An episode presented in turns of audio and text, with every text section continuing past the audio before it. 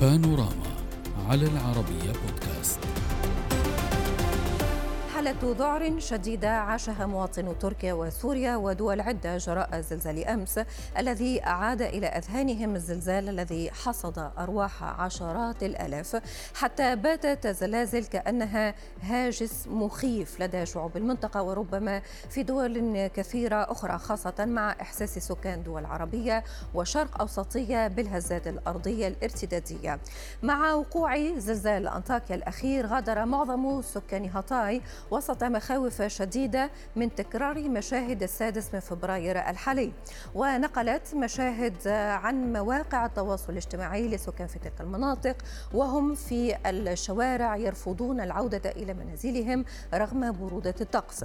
في الشمال السوري حيث يوصف الوضع هناك بالأسوأ فقد رمى بعض السكان بأنفسهم في شققهم غير مكترثين بمدى ارتفاعها ما أدى إلى مقتل خمسة سوريين وإصابة العشرة العشرات بجروح وكسور نتيجة التدافع والسقوط من ارتفاع عال.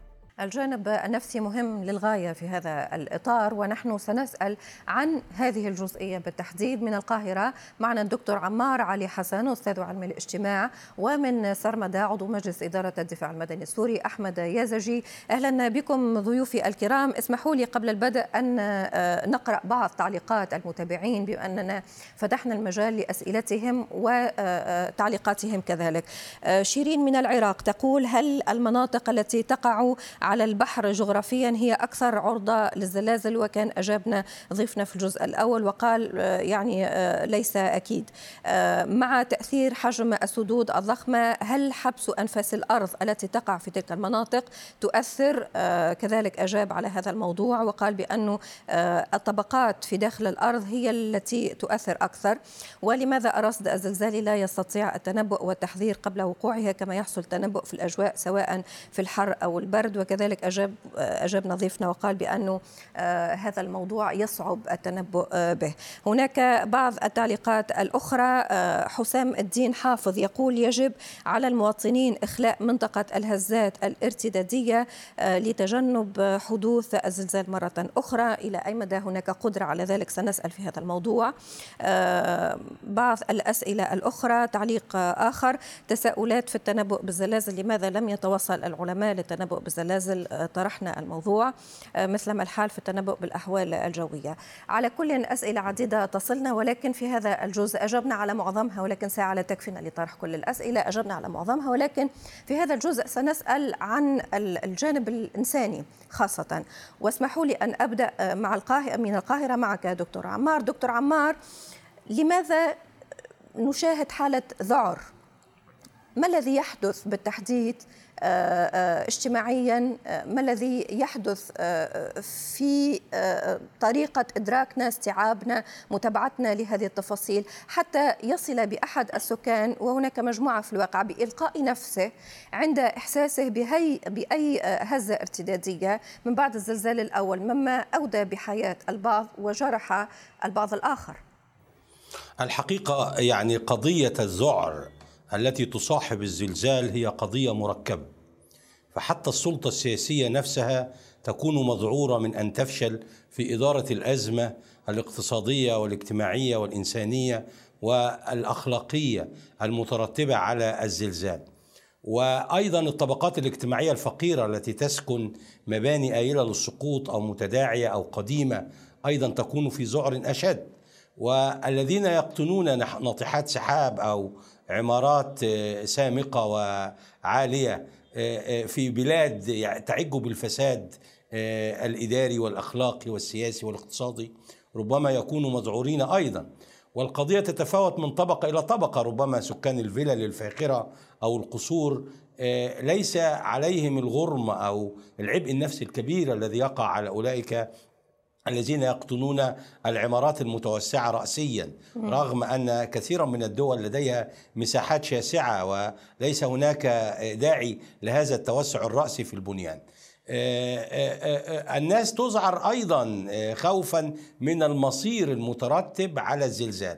ليس فقط فقد الروح أو الإصابة الجسيمة التي من الممكن أن تبقي الشخص طيلة حياته من ذوي الاحتياجات الخاصة نعم. ولا الآلام النفسية المترتبة على عيش هذا الظرف العصيب إنما أيضا الخلع من المكان وهذه مسألة شديدة الحساسية وبالغة القسوة أن إنسانا يفقد مكانه وذكرياته في لحظة حين يفقد بيته أو تهدم الشارع الذي نعم. يقطن فيه حتى لو أعيد بناؤه فهو فقد أيضا العالم القديم الذي ينتمي إليه. ومن ثم كل هذه الأسباب تؤدي إلى الذعر الذعر أيضا ال- المترتب على فقدان استثمارات من استثمروا في الشقق أو في البنايات أو في العقارات.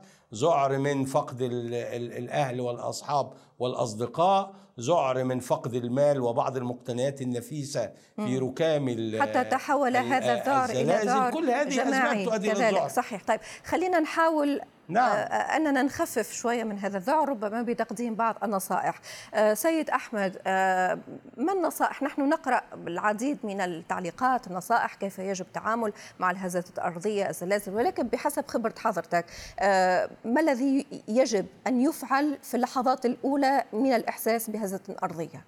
آه، اولا آه، يجب أن يفعل جميع المدنيه هو الحفاظ على الهدوء التام. آه، أعلن تماما وأنا كنت البارحة. أثناء الزلزال في طابق سأقول لك بأنه صعب اعلم صعب تماما أن أنه مم. صعب جدا ولكن قد يكلف آه، يكلف حياتنا أو يكلف بعض الأشخاص أيضا إلى آه، إصابات بليغة أنا بالأمس كان أحد الأشخاص آه، بجواري وأنا أقول له أن نكون بجانب طاولة آه، ولكن هو أصر على الوقوف على شرفة آه، المنزل وأراد أن ي- آه، يقفز.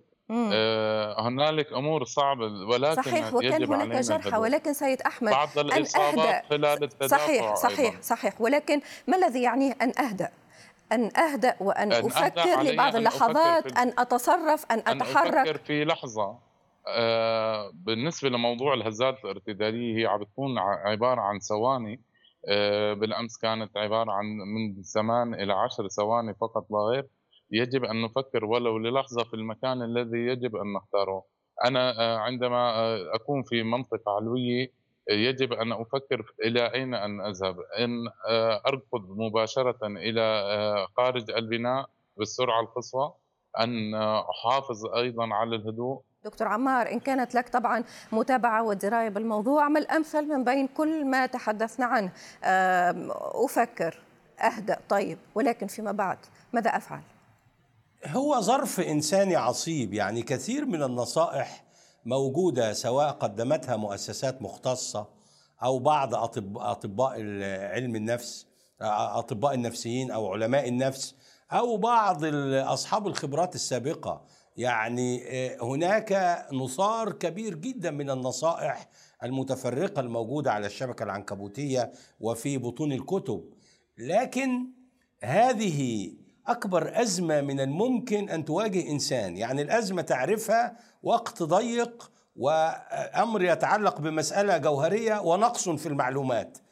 أعتقد أن تعبير الأزمة يتجسد بالكلية وفي أقصى بالسين وأقصى بالصاد صوره في حالة الزلزال لأن أولا ليس هناك تنبؤ قاطع بالزلازل أيضا الإنسان لا يختار المكان الذي يكون فيه وقت وقوع الزلزال لا يوجد إنذار مثل ما هو الحال في الحريق وهي. لحظات وهي لحظات الأمر بسيطة. يستغرق ثواني هذه صحيح. الثواني كافية بتغيير مصير صحيح ثواني قليلة.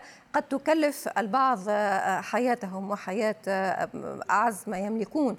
ولهذا يطرح السؤال يعني هل حضرتك كمختص في علم الاجتماع تدافع عن فكرة أن يكون هناك متابعة أن يكون هناك حرص على تحديث المعلومات على التوجه للناس بخطابات لتمكينهم من النصائح مثلا؟ ما الذي يجب فعله من هذه الناحية؟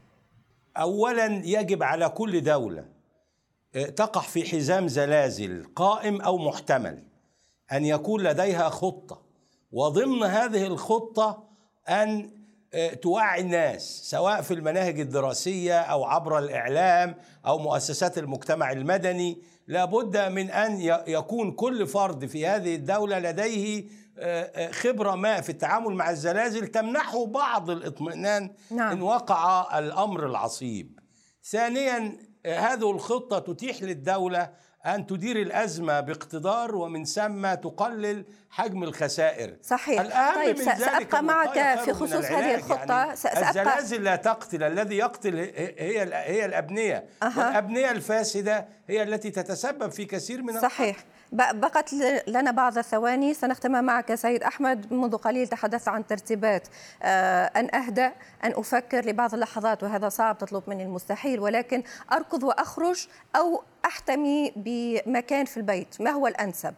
آه، الاحتماء بال- بالبيت هو أنسب فكرة للخروج آه، بأقل الخسائر الاحتماء يجب أن يكون جا- بجانب الطاولة أو نعم. مكان قاسي. مم. على كل تنكسر وتحدث جروح نعم آه، سنبقى في متابعة هذا الموضوع. سنكتفي بهذا القدر بما أن توقيت الحلقة آه، آه، انتهى. من القاهرة دكتور عمار علي حسن أستاذ علم الاجتماع ومن سرمدا عضو مجلس إدارة الدفاع المدني السوري أحمد يزجي شكرا لكما والسلام عليكم.